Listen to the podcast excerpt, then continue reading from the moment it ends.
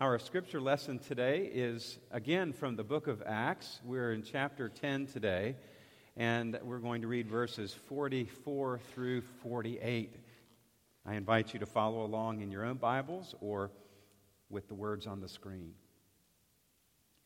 While Peter was still speaking these words, the Holy Spirit came on all who heard the message. The circumcised believers who had come with Peter were astonished to hear that the gift of the Holy Spirit had been poured out on even the Gentiles. But they had heard them speaking in tongues, for they had heard them speaking in tongues and praising God. Then Peter said, Surely no one can stand in the way of their being baptized with water. They have received the Holy Spirit just as we have. So, he ordered that they be baptized in the name of Jesus Christ. Then they asked Peter to stay with them for a few days. The word of the Lord. Thanks be to God. May the words of our mouths and the meditations of our hearts be acceptable to you, O God, our rock and our Redeemer. And God's people said, Amen.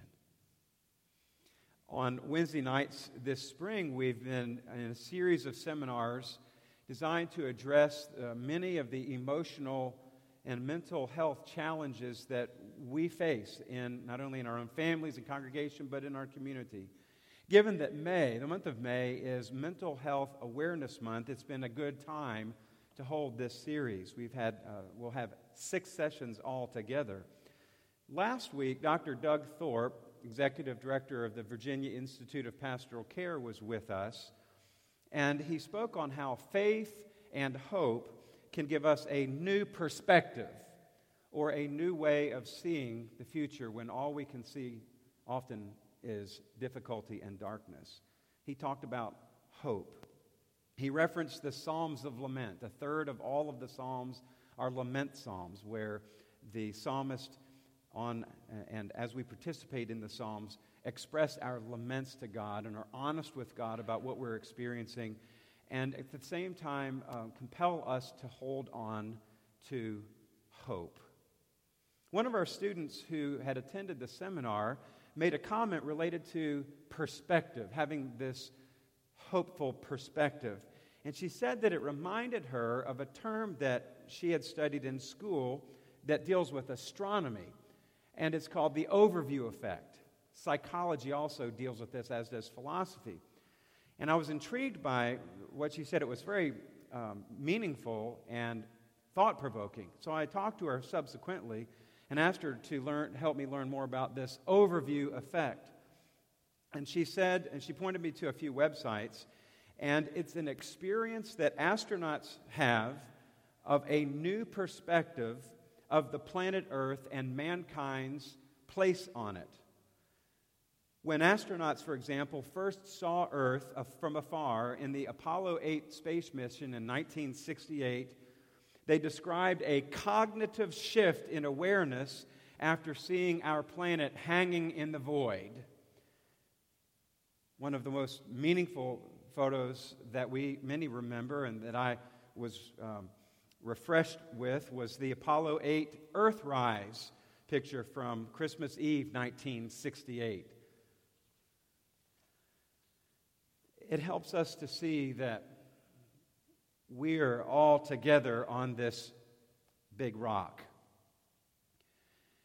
One of the astronauts says it's an uncanny sense of understanding the big picture and the feeling of connected, being connected yet bigger than the intricate processes bubbling on Earth. Another recounts a statement from the Apollo 8 mission. When we originally went to the moon, our total focus was on the moon. We weren't thinking about looking back at Earth. But now that we've done it, that may, have, may well have been the most important reason we went was to look back at the earth hanging in the void. Another astronaut some years later says, after doing a spacewalk from the International Space Station, says, Seeing Earth from this vantage point gave me a unique perspective, something I've come to call the orbital perspective. Part of this is the realization that we are all traveling together on the planet, and that if we all looked at the world from that perspective, we would see nothing is impossible. And an Apollo 14 pilot, who was the sixth person to walk on the moon, reflects in this way You develop an instant global consciousness, a people orientation, an intense dissatisfaction with the state of the world, and a compulsion to do something about it.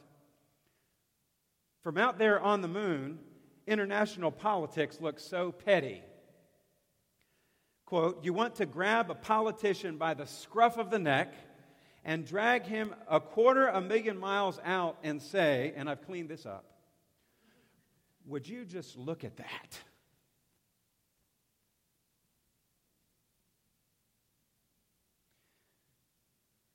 Perhaps you're thinking or asking, Pastor Bob, what on earth does this astronomy lesson have to do with being a Christian?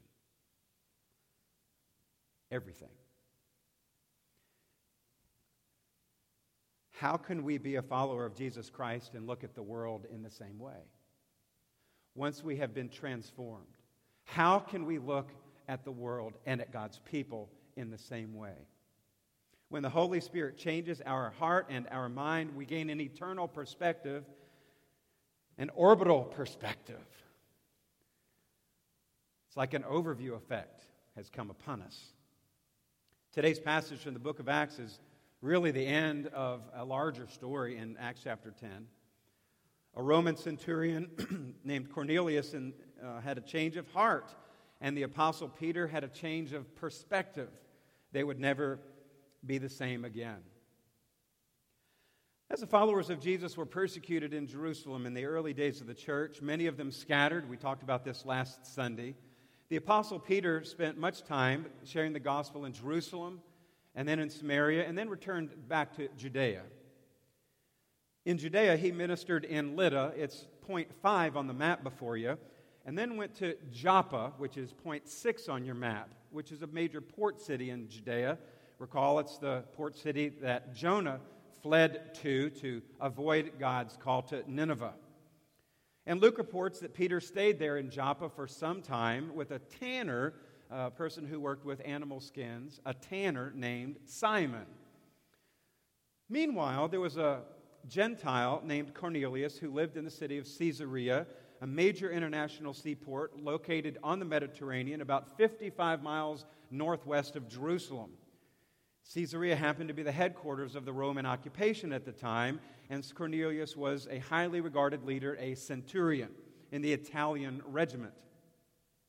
In Luke 10, if you go back to the beginning and read the story, you see that he and his family were devout and God fearing people. He gave generously, meaning he gave alms. He gave to the ministry of the poor, which was something that Jews participated in regularly. He also prayed regularly, another Jewish practice. One day at three in the afternoon, which was one of the Jewish appointed times for prayer, Cornelius had a vision from God. Now, he was a God-fearer. He was not, he was a Gentile. He was not a, a Jewish convert. He was a God-fearer. He was seeking. And he had a vision from God. It was an angel. And the angel said to Cornelius that God was pleased with his prayers and his gifts to the poor. And the angel told Cornelius to send some of his men to the city of Joppa and return to Caesarea with a man named Peter. The angel even told Cornelius the house where Peter could be found, the house of Simon the tanner. So Cornelius gathered a few of his men, told them all that the angel had said, and sent them to Joppa to find Peter. As they were getting close to Joppa, to where Peter was staying, it was about noon the next day. Peter was up on the roof of the house where he was staying, and many times people would go up there around the noon hour, which was another time of prayer. They would pray and then perhaps get something to eat. Probably he smelled the aroma from some of the other homes nearby, and the food was um, making him, the smells were making him think that it was lunchtime. Well, he got drowsy and he fell into a trance. And in that trance, he had a dream where heaven was opened up and a large sheet appeared before him. It was lowered down and all four corners, perhaps symbolizing the four corners of the earth.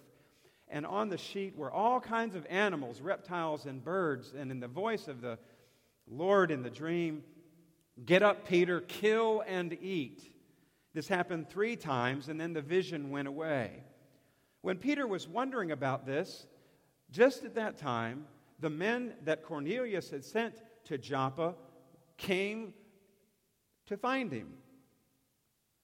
They came through the gate of the place he was staying, and then they had their meeting. They told him why they were there, and Peter didn't hesitate and invited them in as guests for the night. The next day, they would make their journey to Caesarea.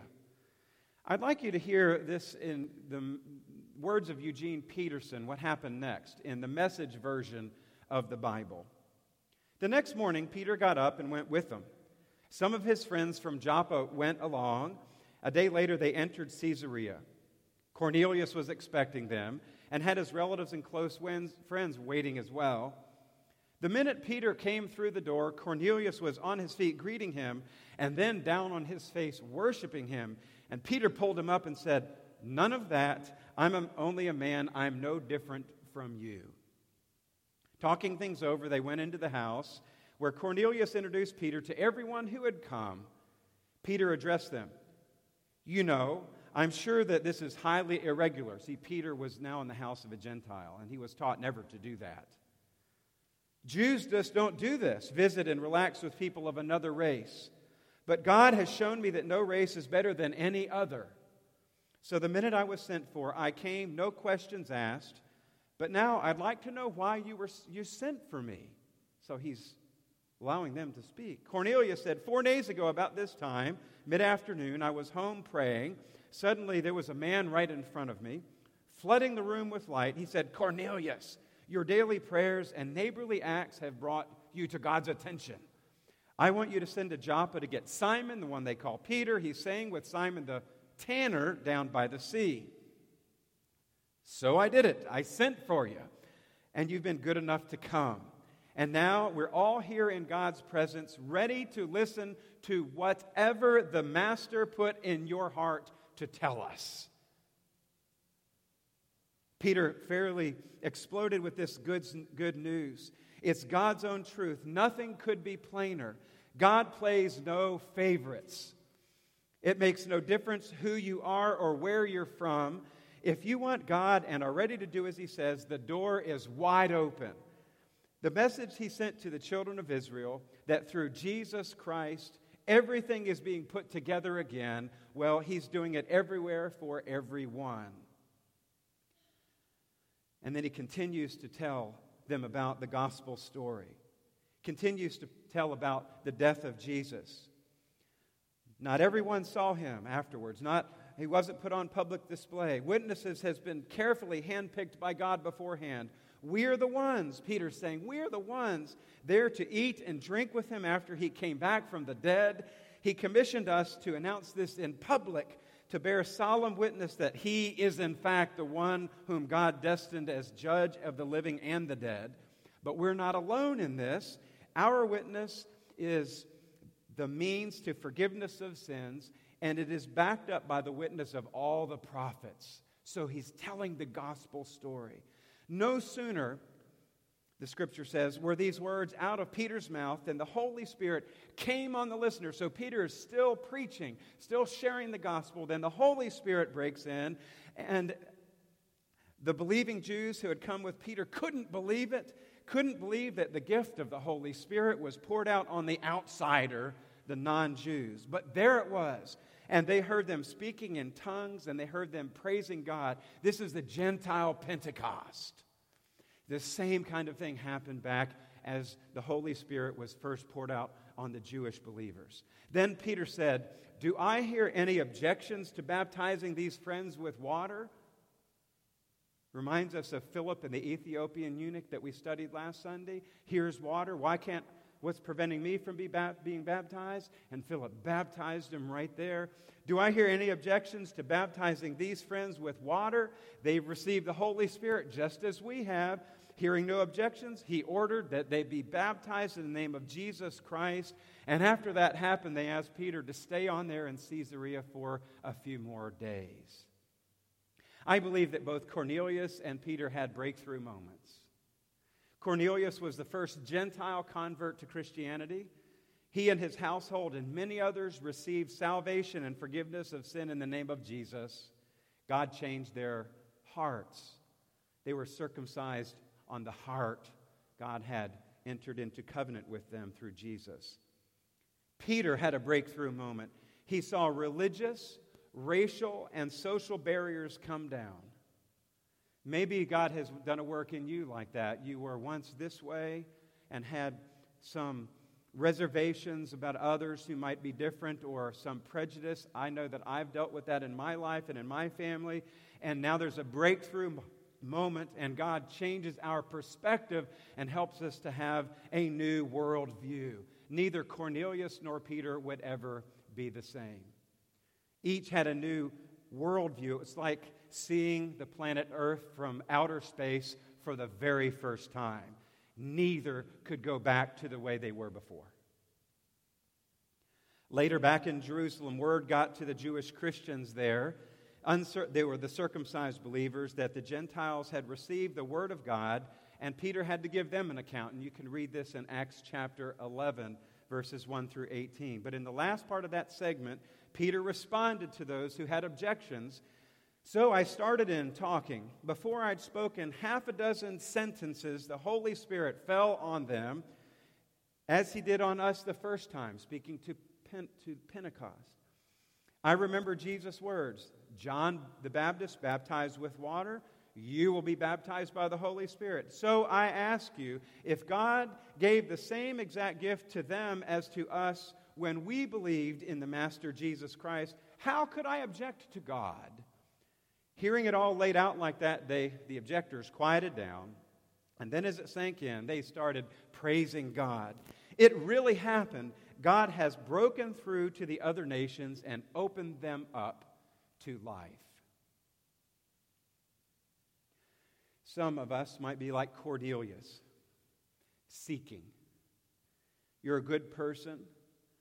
You have worshiped and you have given and prayed and followed along the things that you felt like you were supposed to do. Yet there maybe there's something missing. Something in your heart that's missing. Perhaps you've never taken that next step to surrender your life to Jesus Christ as Savior and Lord, to invite Him to be your God, your Savior, Redeemer, and your friend. You and Cornelius have a lot in common.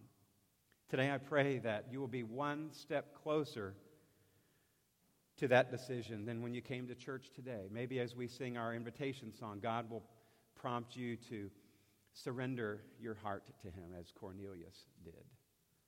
Others of us are like Peter. We've grown up in church and we have some pretty strong beliefs about our traditions. Perhaps there's some prejudice. Maybe we think that some are in and others are out, and that's just the way it should be maybe there are some barriers and walls that aren't so easy for us to tear down. And perhaps this story will help begin that journey. Maybe that, that wall or those barriers will start coming down one brick at a time. Since I've been your pastor over these last three years, I've gotten involved in the Bon Air Interfaith Trilogue. In my former congregation, we had ecumenical meetings, and we did things with other Christian churches and of uh, other, uh, with all different races and backgrounds. But I, I was never involved in an interfaith group like this. And over the past week and into this week, we're engaged in our interfaith trilogues, which are all the Abrahamic faiths coming together Hebrew, Jude, and Muslim and Christian, all of us together and our theme this year has been hope. And the picture before you is uh, one of all of us clergy from these three religions gathered together for a common purpose, and that is to be about bringing hope to the community around us. And I have to admit that uh, some years ago, I, I would have not felt as comfortable being a part of that group just because of my own stuff. But I have been so welcomed, and uh, last week we were at the Islamic Center of, of, Richmond, just up on Buford Road, as well as at Congregation Or Ami, the Reformed Jewish Synagogue. And we ate together, we were at table together, we, we prayed together, and we talked about the things that we have in common. Yes, we have lots of differences, but we talked about things that we have in common. And I'm just very thankful that some of those uh, that change of perspective ha- that God has given that to me. And that we can seek to do things together, even though we have differences. That's just from me to you. Uh, these, these people are not our enemies, they are our friends. And I hope that uh, this week some of you all might join us up at the Presbyterian, Bon Air Pres, for the third and final uh, session in these dialogues about hope for our community. It's been a breakthrough moment for me. I pray that uh, today uh, has been a breakthrough moment to you in your walk with God. We gather together as God's people, and today we think about a breakthrough moment when Jesus met with his disciples the night before he died on the cross for all humanity. And he took bread and he broke it. And he gave thanks and he blessed it. And he said, Take, eat as often as you meet together. This do in remembrance of me.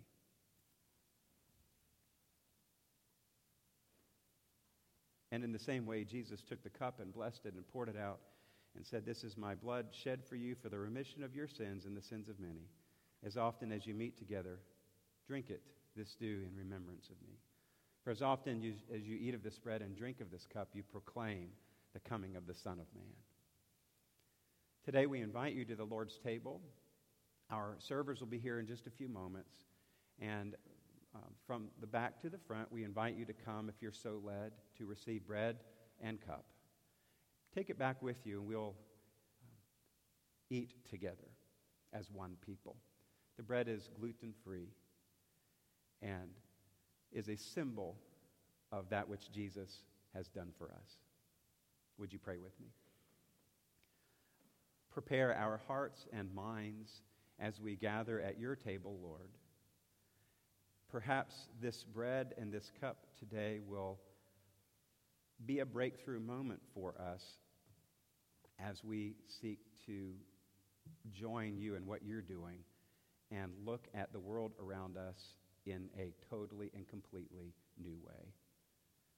Bless this meal help us to come in a right manner, though none of us is truly worthy of what Jesus has done for us.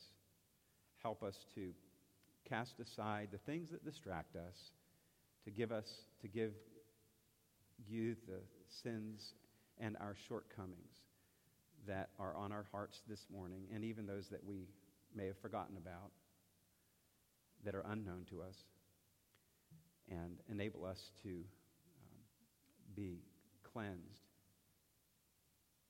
and at one with you and with one another today. In the name of Christ, amen.